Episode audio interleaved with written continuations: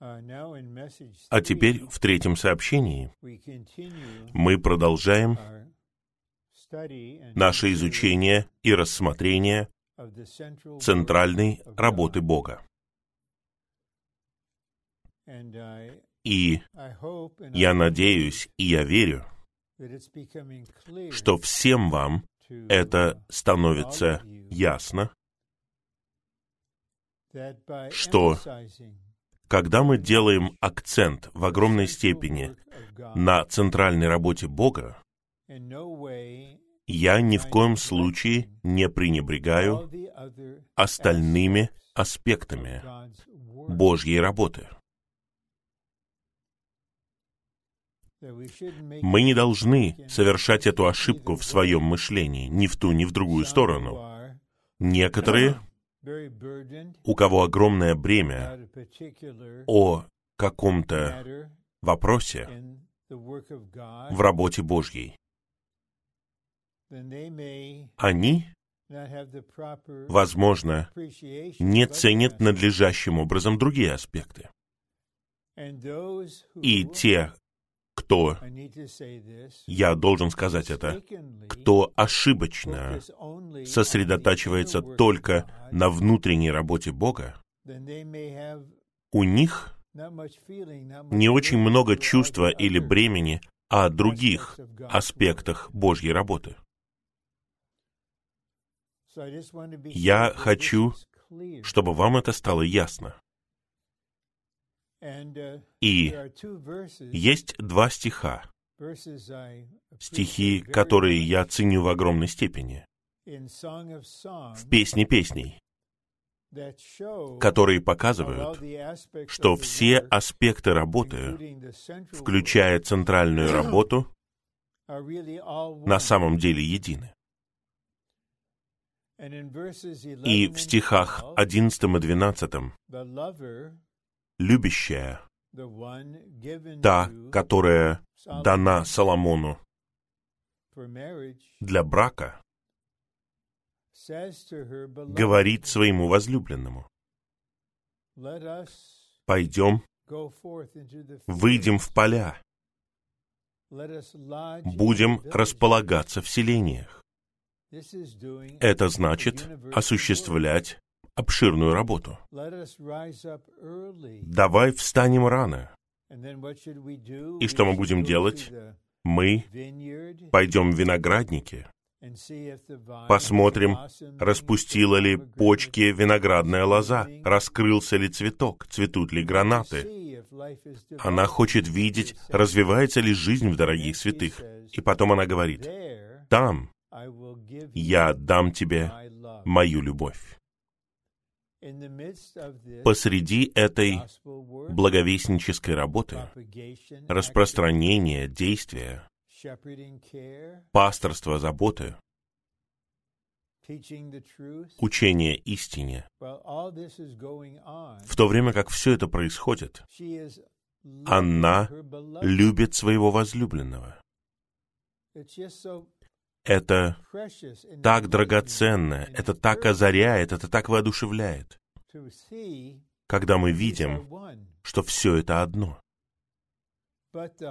Но сердце песни песней — это божественный роман, именно любовь. Наша доля в работе в конечном итоге исполнится. В конечном итоге работа завершится. Но любовные взаимоотношения с нашим возлюбленным, женихом, который должен стать нашим мужем, продлятся вовеки. Это внутреннее переживание всеобъемлющего Христа, Его жизни, Его природы, будет нашим вовеки. Поэтому, хотя мы видим взаимоотношения между практическим служением, благовествованием, воздвижением церквей, заботой об обучении, пасторством святых. Есть что-то в центре всего этого. А именно центральная работа Бога. И цель центральной работы Бога состоит в том, чтобы произвести построенную церковь, тело Христова, которое будет его совокупным выражением. В конечном итоге тело, которое будет выражено как поместные церкви в этом веке, станет невестой, женой Агнца. А теперь мы хотим сделать еще шаг вперед и рассмотреть переживания центральной работы Бога. Я с радостью повторяю и говорю еще раз. Центральная работа Бога состоит в том, чтобы встроить Его самого в Христе, как Духа, в нашу внутренность, в наше существо. Лично и совокупно. И цель — это действительность тела Христова, совокупное выражение Бога славы в Христе.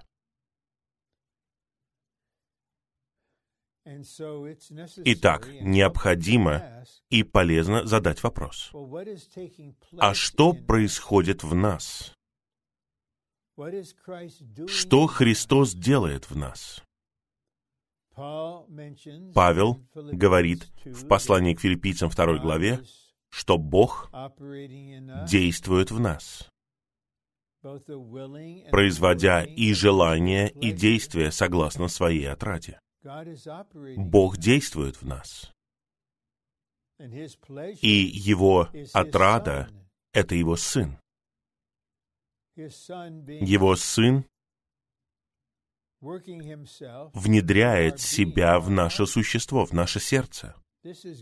Это великая отрада для Бога Отца. Но я задаю вопрос еще раз. Что мы переживаем? Что Бог делает? И тема третьего сообщения, я думаю, поможет нам и направит нас в нужном направлении с нашей стороны. Быть едиными с Богом, быть едиными с Богом и быть составленными Богом. Итак, быть, или можно сказать, становиться едиными с Богом. И мы также составляемся Богом. Для того, чтобы было через церковь. совокупное выражение Христа, все мы лично, индивидуально, но не индивидуалистично, лично, но не независимо, мы должны во все большей степени становиться едиными с Богом. И во все большей степени мы должны составляться Богом. И я надеюсь, что братья осознают очень глубоким и прочным образом, что хотя мы должны начать с истины в Слове, божественной истины, представленной нам из Писаний, благодаря служению века, нам нужно знать ее, нам нужно получать от нее озарение. Но, братья, это лишь начало. Нам нужно на самом деле быть едиными с Богом. Что это значит? быть едиными с Богом. И более того, быть составленными Богом. Это что-то, что Бог на самом деле осуществляет. Возможно, мы скажем, как сказал Господь Иисус в Евангелии от Иоанна в пятой главе, «Мой Отец еще работает, и я тоже работаю». Бог все еще работает в Христе, как Дух, и делает нас едиными с собой, и составляет нас собой. И это обучение. Поэтому я в какой-то степени могу говорить более откровенно. Это должно происходить, и каждый из нас день за днем, каждый день. Поэтому я говорю с вами очень поздно вечером в понедельник в Анахайме, в Калифорнии. И здесь мне нужно подумать о том, чтобы в этот день, пусть этот день будет днем, в котором я един с Богом. Пусть этот понедельник будет днем, в который я составляюсь Богом. Чуть больше. Христос устроит себе дом в нашем сердце. Возможно, мы могли бы использовать иллюстрацию семьи, где есть пять детей. Есть родители. Их брак приятный, он полон любви, света. И они считают, что то, что у них есть эти дети, это благословение от Бога. Особенно сестра понимает, что ее реальное служение состоит в том, чтобы воспитывать этих детей для Бога. И старший из них, ему 15 лет, а младшему три года. И в сердце у родителей есть желание, чтобы все они согласно своему возрасту, росли бы. Они должны расти. И спустя год должно быть очевидно, что старшему теперь уже будет 16 лет. В Соединенных Штатах он может теперь получить водительские права, и вы видите теперь отличие в их теле, в том, как они говорят. Они росли в течение года. И тот, кому было 11 лет, и вплоть до того, кому было 3 года, сейчас ему 4 года.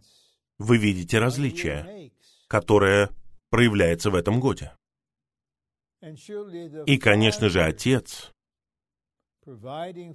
который заботится о своей семье, полагает свою душу, жизнь в любви к жене и к семье. Он просто жаждет того, чтобы все его сыновья и дочери выросли и стали нормальными людьми. Мы все дети Божьи. Бог наш Отец. И наш Бог Отец жаждет и желает увидеть, что все его дети будут полностью взрослыми и достигнут зрелости. Каждый, без исключения. Когда человек достигает зрелости, с духовной точки зрения, это позволяет ему быть полностью полезным для Господа, быть способным созидаться в Христе, в теле. Он способен служить в координации. Он готов переживать смешивание. И когда Бог наш Отец смотрит на нас, Он знает наш духовный возраст, на каком этапе мы находимся. И Он хочет, чтобы мы развивались. Он заботится о каждом из своих детей. И мы сделаем акцент сейчас на том, что у него в сердце. Он хочет сделать всех своих духовных детей абсолютно едиными с собой. И Он хочет быть единым с ними. И Он очень хочет, чтобы все Его духовные дети составлялись Богом. Чтобы все их существо было пропитано и пронизано Богом. Мы подходим к этому в каком-то смысле с точки зрения детей Божьих, с нашей точки зрения. В семье, когда дети растут, они могут нести больше ответственности в семье. Они обучены. Они не просто физически растут. Они обучены, чтобы быть надлежащими людьми. Как заботиться о своем физическом здоровье. Есть здоровую пищу, которую готовит мама учиться заправлять кровать, все хранить в порядке. Поэтому с нашей стороны мы должны быть очень открытыми и упражняться, чтобы взаимодействовать с этим чудесным Богом, который хочет стать едиными с нами и составить нас собой. Первый римский пункт говорит, как Божьи избранные, искупленные и возрожденные люди, мы должны быть едиными с Богом. И основание для этого утверждения — это первое послание Коринфянам 6.17. Тот, кто соединяется с Господом, есть один Дух. Чудесный стих. Мы поверили в Христа, Сына Божьего. Мы приняли Его в себя. А теперь нам нужно осознать, что наше единство с Богом должно увеличиваться. Оно должно увеличиваться. Да, мы один дух с Господом. Но многие части, многие функции нашего разума, чувств и воли не едины с Богом. Это происходит по той причине, что большая часть нашей души как органа еще не едина с Богом. Поэтому я говорю об этом в целом. Ко мне приходят разные электронные письма, смс отчеты. Вот такой-то брат в Южной Корее. Посмотрите, что он говорит о восстановлении, о церкви вот в этой местности, об этом соработнике.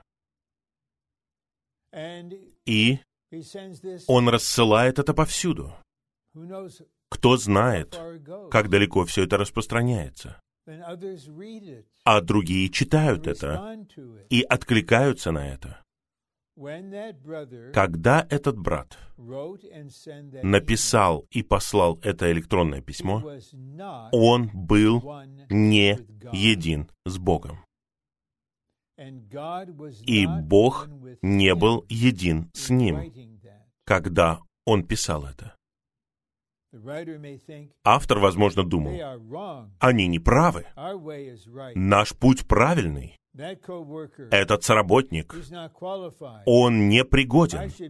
Я должен быть там. Все это исходит из его «я». И Дух знает, кто авторы этих электронных писем. И Господь знает, те, кто сел перед своим компьютером или использовал свой iPad или телефон и написал это, они не едины с Богом. Поэтому я задаю вопрос, когда это прекратится?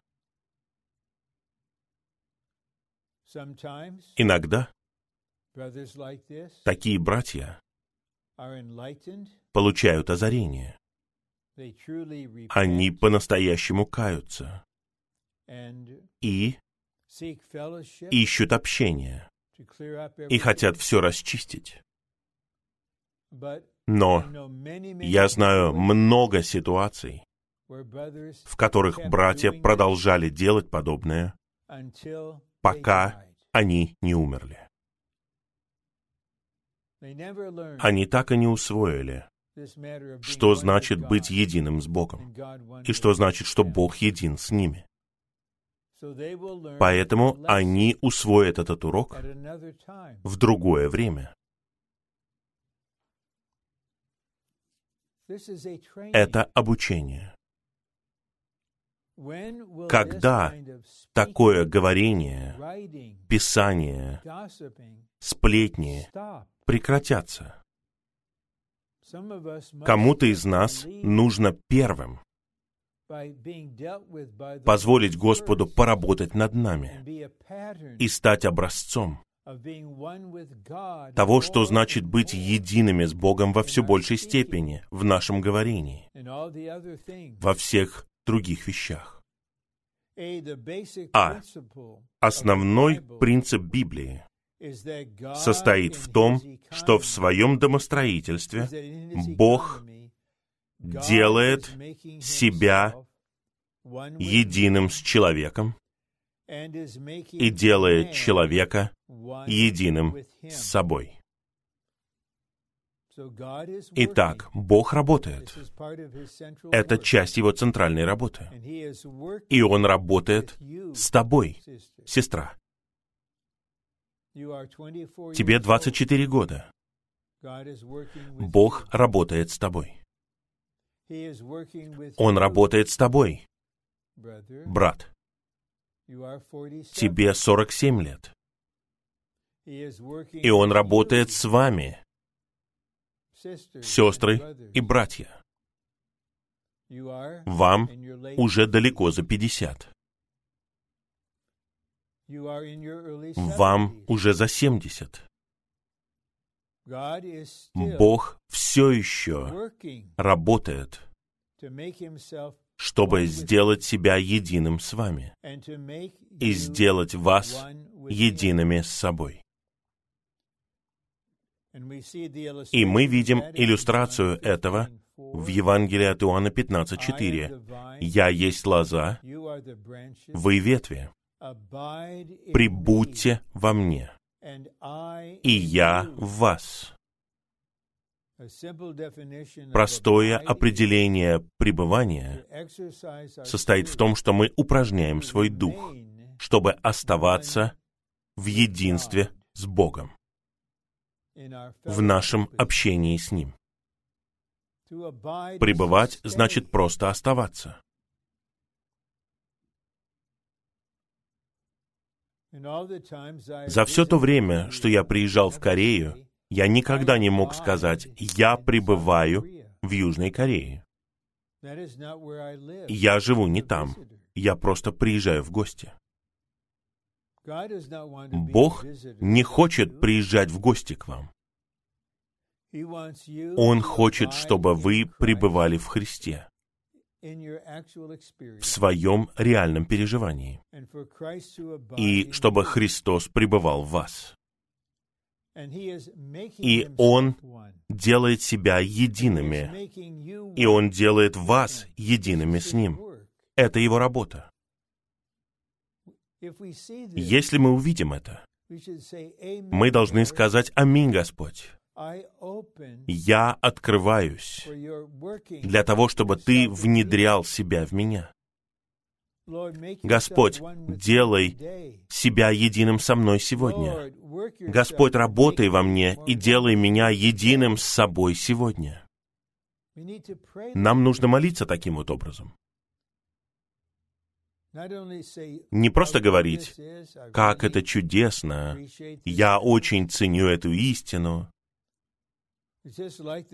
Это все равно, что пища, которую приготовили для вас. Аромат такой приятный. Вы знаете, что это здоровая еда, это ваша любимая пища, но она не должна оставаться на тарелке. Она должна проникнуть в вас. И эта истина подобна еде, приготовленной для вас. А вы принимаете ее в себя при помощи простой молитвы. Господь, продолжай Твою работу. Продолжай делать себя единым со мной. Б. Бог желает, чтобы божественная жизнь и человеческая жизнь соединились вместе и стали одной жизнью, у которой одно житие. Вот чего желает Бог. Пожалуйста, не принимайте как само собой разумеющееся эти знакомые слова. Бог желает.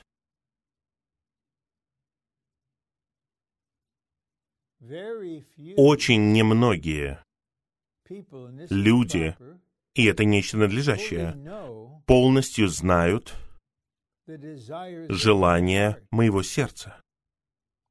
Моя дорогая жена знает больше, чем кто-либо. Я могу поделиться многим с ней.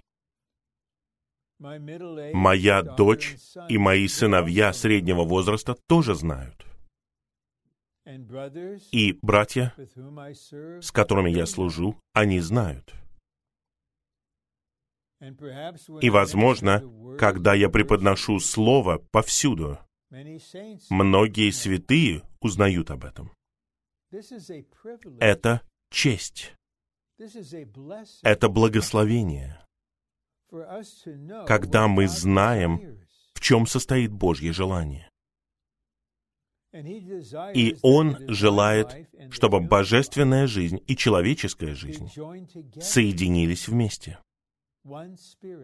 стали одним духом, соединенным воедино. И это уже произошло в нашем духе. Мы один дух с Господом. Мы соединены с Ним через веру. Но при этом один ли мы дух, одна ли жизнь, одно ли житие в нашем повседневном переживании? И честный ответ таков, что иногда мы едины с Ним. У нас одна жизнь и одно житие. А иногда мы не пребываем. Мы просто в плоти, в своем «я», в природной жизни. Поэтому нам нужно покаяться и вернуться к Господу. Он обучает нас, чтобы мы были одним духом с Ним чтобы у нас была одна жизнь и одно житие. Поэтому, когда Христос живет в нас, мы живем таким же образом. Когда мы живем, это Христос живет в нас. Одно житие. В. В Библии быть едиными с Богом означает быть слитыми с Богом. Посмотрите на прообраз хлебного приношения. Есть тонкая мука, которая обозначает возвышенное человечество Иисуса, и масло, которое обозначает Духа Божьего. Мука остается мукой. Масло остается маслом, но они слиты воедино, чтобы стать одним хлебным приношением, возможно, хлебом. И вот что значит быть едиными с Богом, быть слитыми с Богом.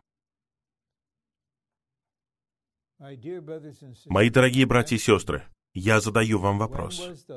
Когда в последний раз вы молились о том, чтобы сливаться с Богом сегодня? Я должен спросить еще кое-что. Вы когда-либо молились так лично? Господь, это Твое желание, это моя нужда. Господь, делай себя чуть больше единым со мной сегодня, сливаясь со мной. О, когда мы поем эту песню. «О слияние, аллилуйя», слияние — это путь. Я хочу, чтобы это было свидетельством моего переживания.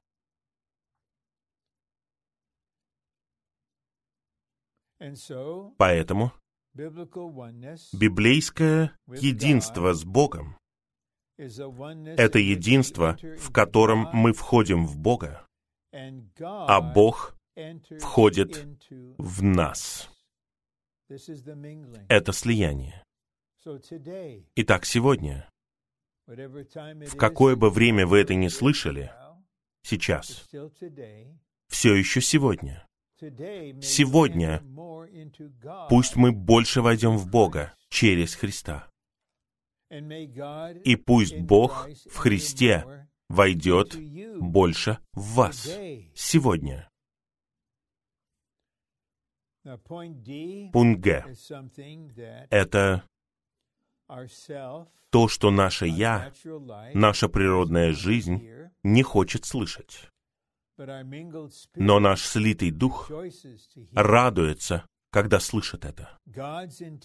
Намерение Бога состоит в том, чтобы разрушить нас и построить нас заново с собой, как нашей жизнью и природой чтобы мы были абсолютно едиными с Ним. Вот мы подходим к Божьему намерению. Оно состоит в том, чтобы разрушить нас.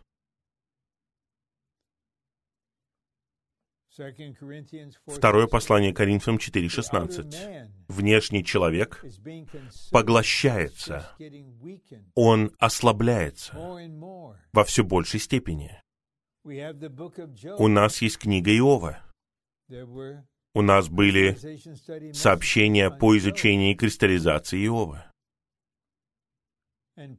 И Павел намного превзошел Иова в своем собственном переживании, в духовном понимании. Бог позволил врагу, даже ему, произвести определенную работу ради пользы Бога и ради пользы Иова. Разрушить этого старого человека. Свести его на нет. И это открывает путь для того, чтобы Бог построил нас заново.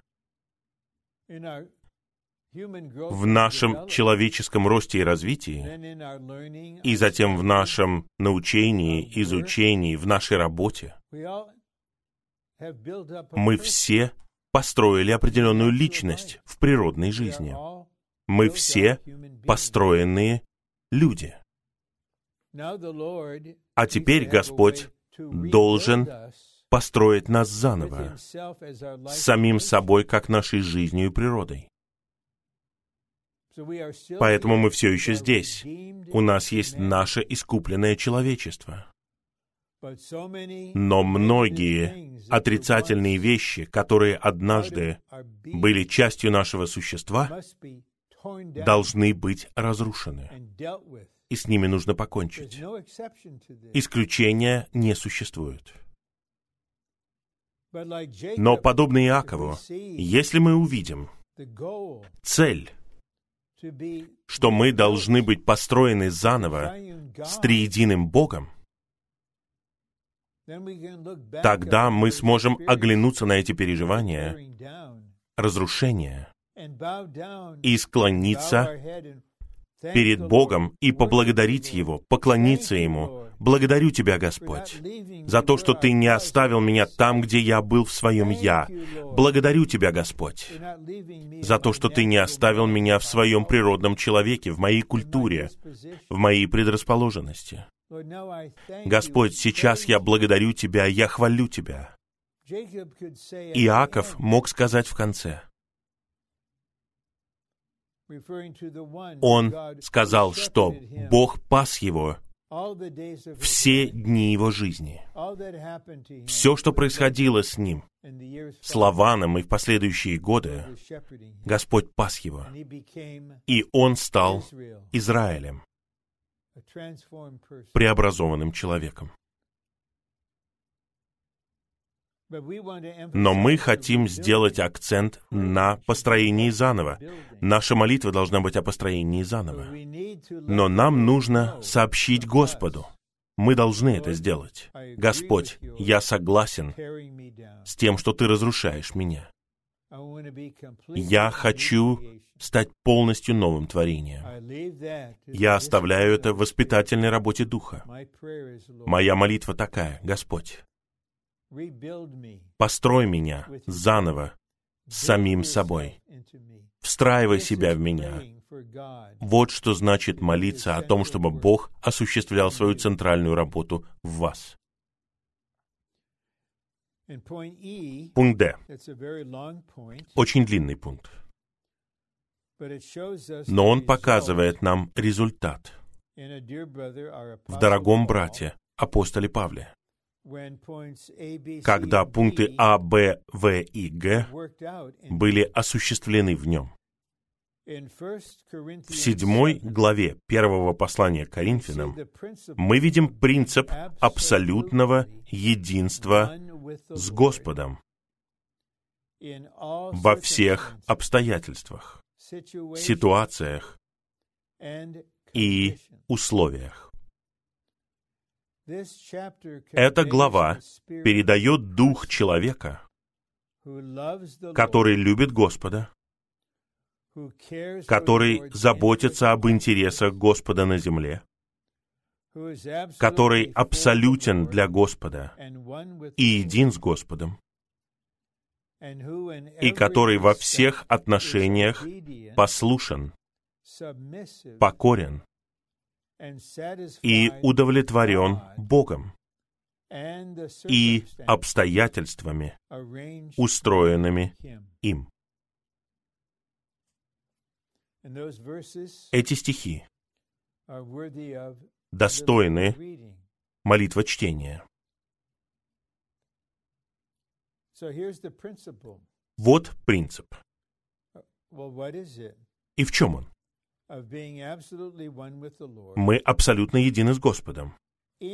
Во всех обстоятельствах,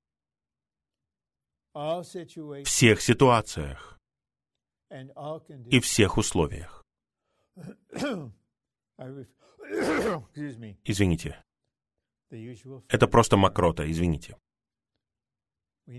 Нам нужно снова увидеть, как Иаков стал Израилем. Когда он проснулся в шатре после свадебного собрания, и его возлюбленной Рахили не было рядом с ним, там оказалась Лия. Он не хотел получить ее. Он однозначно не был удовлетворен этой ситуацией. Он поднялся и стал протестовать против Лавана. Но позднее, в 35 главе Бытия, когда он смотрел, как умирает его возлюбленная Рахиль, в то время как она рожала сына, конечно же, его сердце было разбито. Он был опечален. Но он был един с Богом в этой ситуации. Это был знак роста в жизни. И все мы точно такие же. Я знаю, что это значит. Одни обстоятельства, одна ситуация, эти условия. Я недоволен, я протестую. Я не согласен с тем, что Бог позволил этому произойти, почему это произошло со мной и так далее и тому подобное. В конечном итоге я был обучен, и я все еще учусь. Все работает вместе на благо. Это было устроено Богом. По крайней мере, Он допустил это, чтобы поработать над вами. Итак, это указание на нашу зрелость. Мы едины с Господом во всех обстоятельствах, во всех ситуациях, во всех условиях. Вы, братья и сестры, на этом обучении, где бы вы ни были, когда вы смотрите это записанное сообщение, вы все находитесь в определенных обстоятельствах. Разве не так? Я уверен, что многие из вас находятся в трудных ситуациях. И есть определенные условия, которые трудно вынести. Неважно, связано ли это со здоровьем, или с чем-то в нашей семье, или в финансах, или это то, как к нам относятся на работе. Вот мы. Учимся ли мы быть едиными с Богом в этих ситуациях? Или мы будем пытаться делать две вещи. Первое, мы пытаемся все изменить. Мне не нравится это. Я хочу изменить это. И потом вы понимаете, вы не можете этого сделать. И второй путь, тогда я буду крепким, я буду сильным, я укреплю свою волю, и я пройду через это. Вот что делают неверующие, у которых сильная воля. И, возможно, они проходят через такие ситуации. И в результате они созидают свое «я» в еще большей степени. Но Павел мог быть единым с Господом во всех обстоятельствах, потому что И здесь мы видим следующую часть. Он был человеком, который любит Господа. Он мог сказать в этих обстоятельствах, «Я люблю Тебя, Господь Иисус». Он заботился об интересах Господа на земле, не о своих.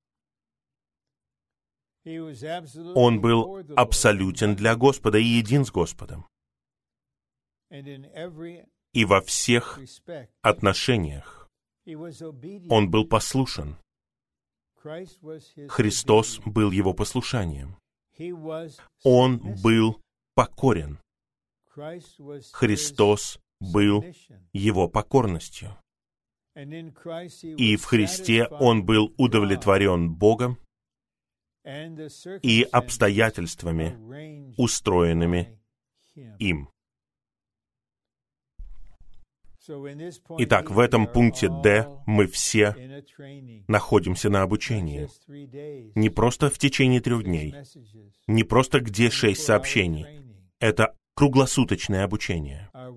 Наш мудрый, всевластный Бог Отец знает, где находятся его дети.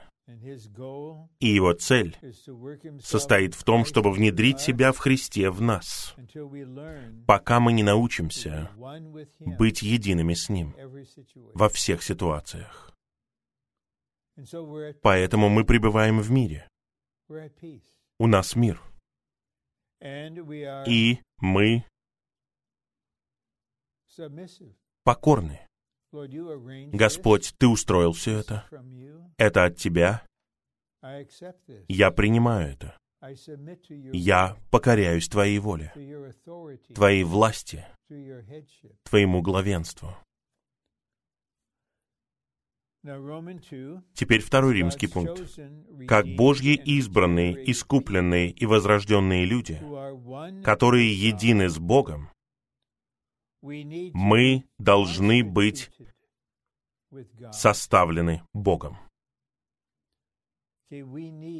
Мы должны быть составлены Богом. Я могу искренне сказать перед Господом, Господь, мне нужно быть составленным триединым Богом.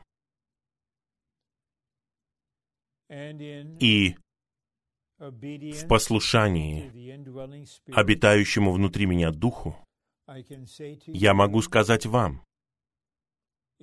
в любви и нежной заботе, братья и сестры, вам нужно быть составленными Богом.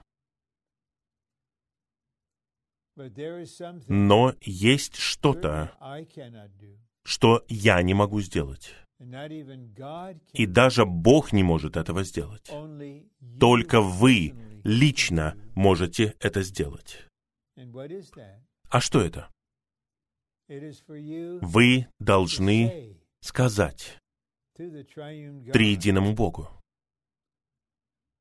Господь, мне нужно быть составленным Богом.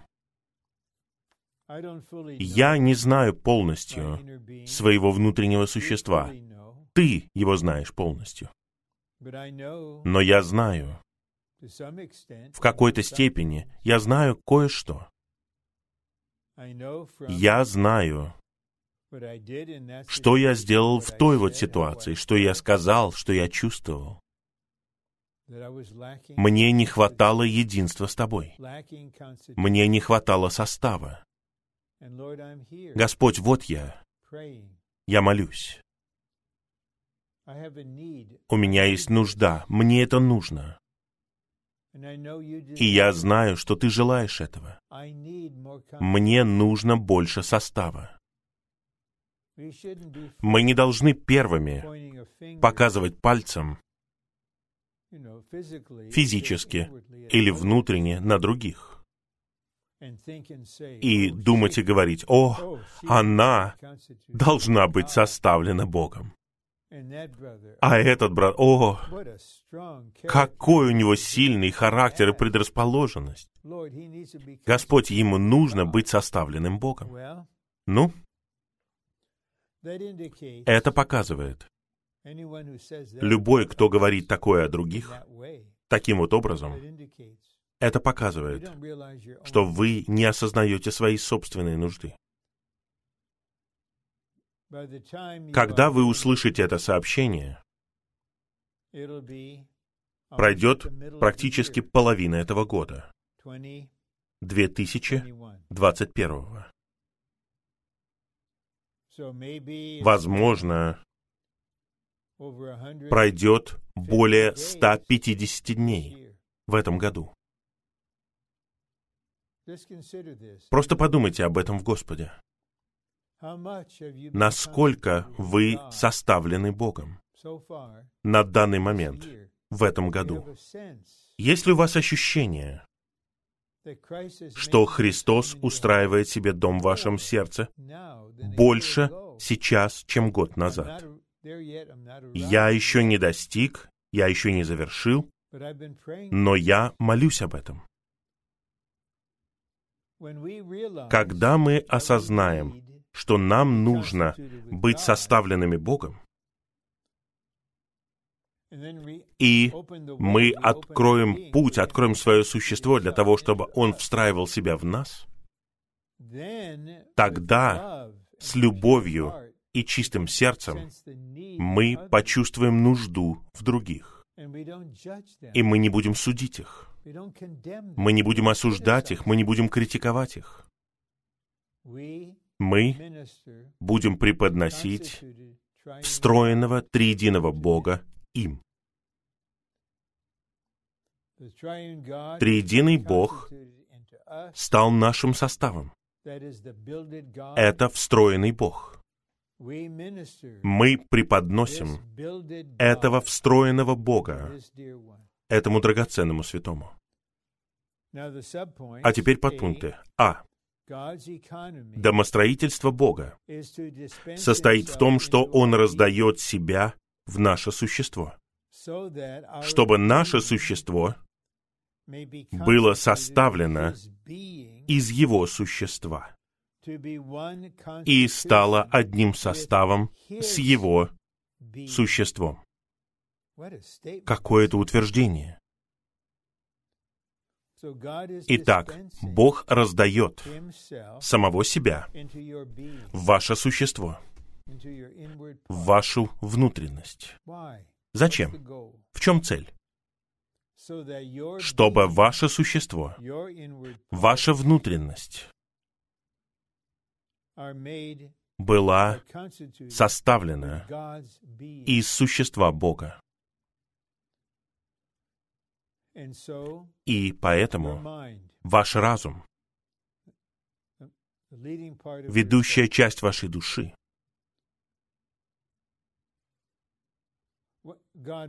Бог также полон глубоких мыслей. Они намного выше наших. Но Павел говорит о разуме Христа. Пусть эта мысль прибудет в вас. В другом месте он мог сказать, у нас есть разум Христов. Бог желает, чтобы разум Христа стал вашим разумом, а ваш разум был бы разумом Христа. Ваши чувства — это чувство Христа, любовь Христа. Чувство Христа об этом — это ваша любовь и ваше чувство. И это делает нас одним составом с Его существом. Это подразумевает глубины нашего существа, всю нашу внутренность. Для этого требуется, чтобы мы во все большей степени открывались для раздающего триединого Бога, больше, чем когда-либо раньше.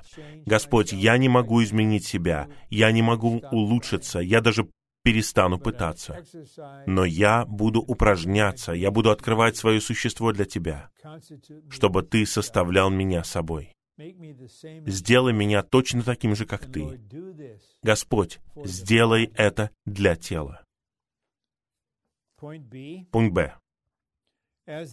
Как божественное существо, Бог вливает в нас свои элементы, делая нас такими же, как Он, по жизни и природе, но не в божестве.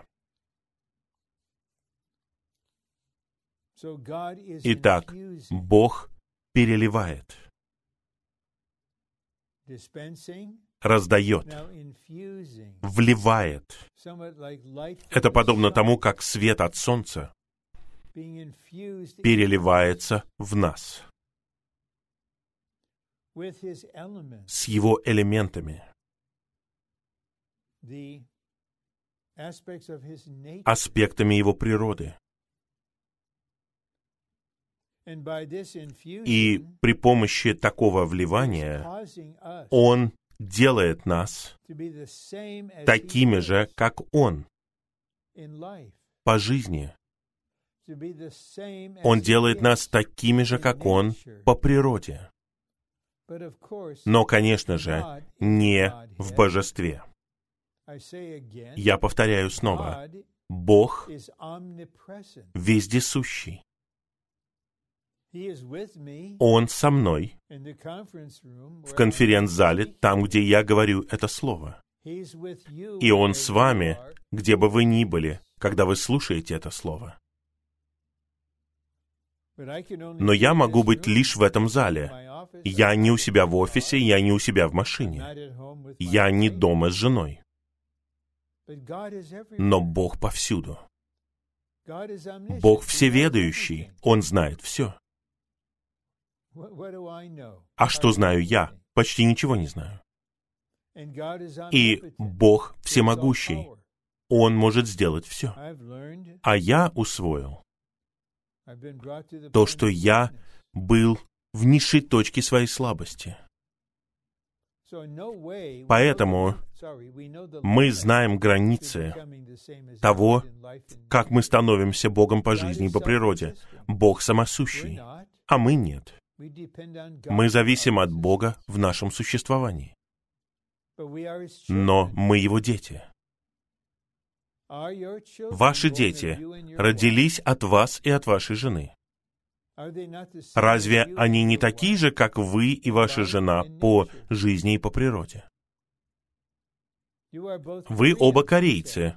Ну, к примеру, не все вы. Может быть, есть другие браки. Но сейчас я обращаюсь к святым из Южной Кореи. Тогда ваши дети рождаются корейцами. Цвет их кожи не такой же, как у белых. Наверное, у них нет светлых волос. Вот они родились такими, такими же, как их родители. Мы родились от Бога, мы дети Божьи. Мы точно такие же, как Бог по жизни и по природе. Это в нашем духе. Но теперь эта жизнь и природа должны пропитать и составить нашу душу элементами Бога. Пункт В. Божье домостроительство состоит в том, что мы едим Христа и становимся составленными из Него. Это очень приятный пункт. И он глубокий, но при этом он простой. В шестой главе Евангелия от Иоанна в стихе 57 он сказал, «Как послал меня живой Отец, и я живу благодаря Отцу, так и тот, кто ест меня, он тоже будет жить благодаря мне. Господь сошел с неба, чтобы быть хлебом для нас. И в шестой главе Евангелия от Иоанна он говорит о хлебе жизни. Это Христос. О живом хлебе. Христос об истинном хлебе. Христос. О небесном хлебе. Христос. О хлебе Божьем. Христос. Но затем он говорит о своей плоти и крови потому что он знал, что нам необходимо искупление благодаря пролитию его искупающей крови, чтобы у нас был доступ к нему, как нашей пище. Поэтому он говорит о духовном значении того, что мы должны есть его плоть и пить его кровь, и так мы применяем к себе все, чем Он является, и все, что Он совершил ради нашего искупления. И мы просто принимаем Его в себя. и впитываем его, и усваиваем его, и перевариваем его. И тогда пища становится нашим составом. И это подводит нас к пункту Г. Но я все равно хотел бы сказать еще кое-что о пункте В. Это Божье домостроительство. С самого начала это Божье устроение, это его домостроительство. В самом начале он сказал человеку, вот ты, и ты, и твоя жена находитесь в этом прекрасном саду. Посмотри на все эти деревья.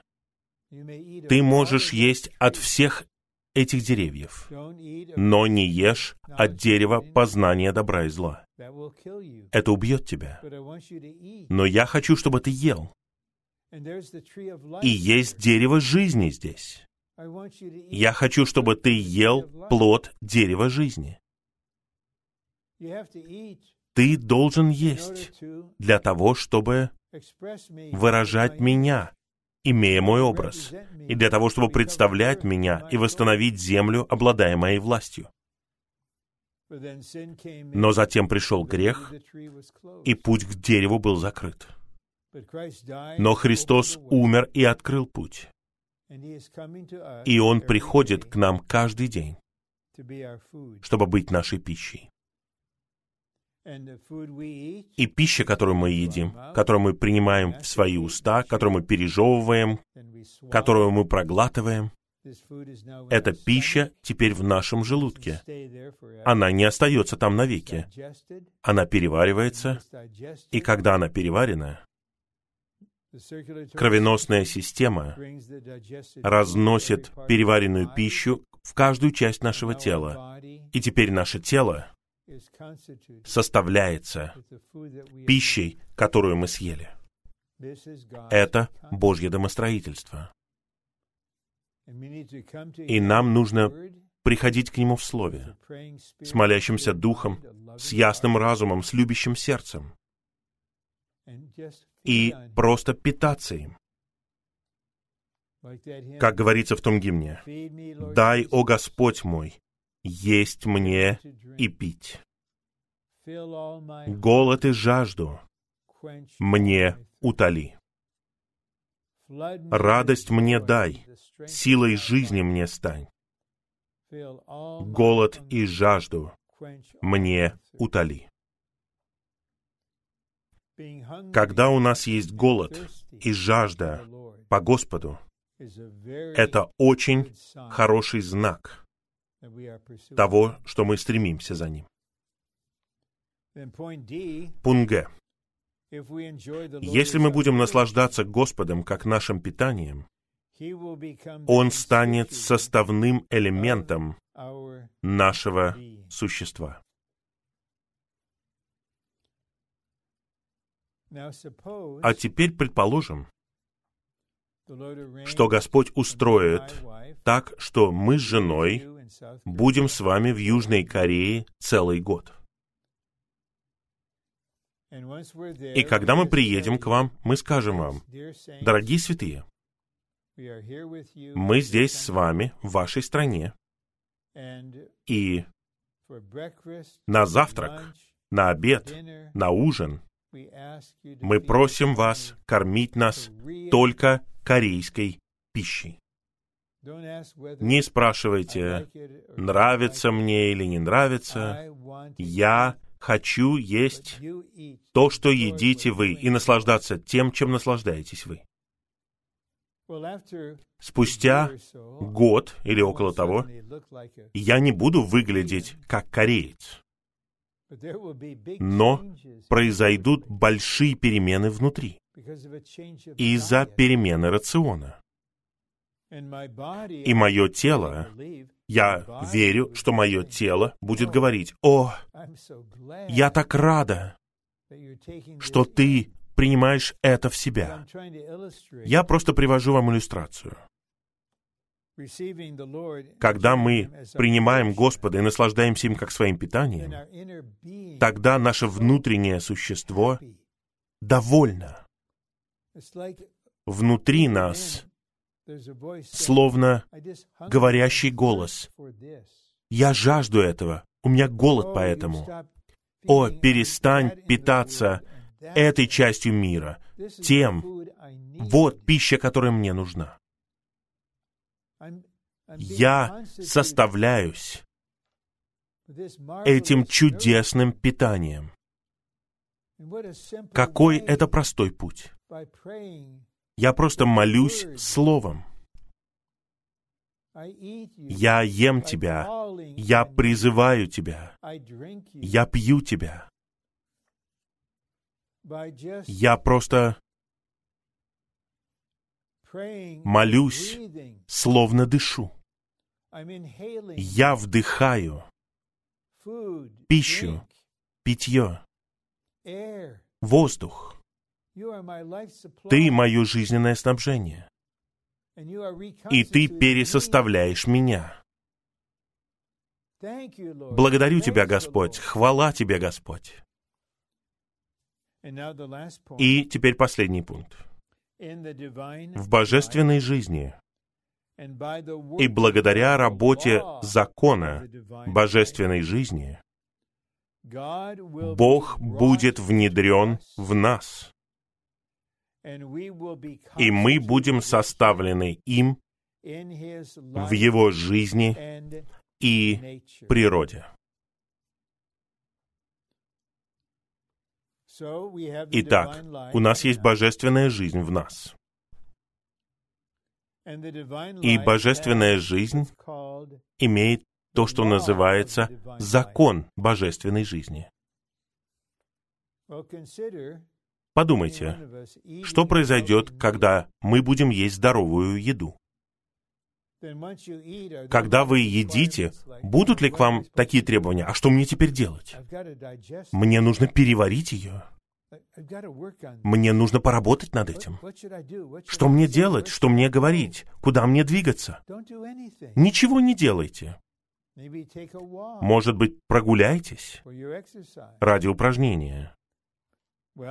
Ну, вам нужно вернуться на работу и снова работать. Не беспокойтесь об этом. В вашем теле есть закон в вашей пищеварительной системе. Он работает самостоятельно. Теперь в нас есть Христос как жизнь. И закон божественной жизни работает в нас. Точно так же, как наша пищеварительная система, как наша кровеносная система. Все это работает при помощи закона жизни в нашем физическом теле. И Бог будет внедряться в нас. Посмотрите на эти стихи. Послание к Римлянам 8.2. Закон Духа жизни в Христе Иисусе освобождает нас от закона греха и смерти. Стих 6. Разум, обращенный к Духу, есть жизнь. Стих 10. Наше тело мертво по причине греха, наш дух есть жизнь по причине праведности. Греческое слово, переведенное как «жизнь», — это «зоэ». Стих 11.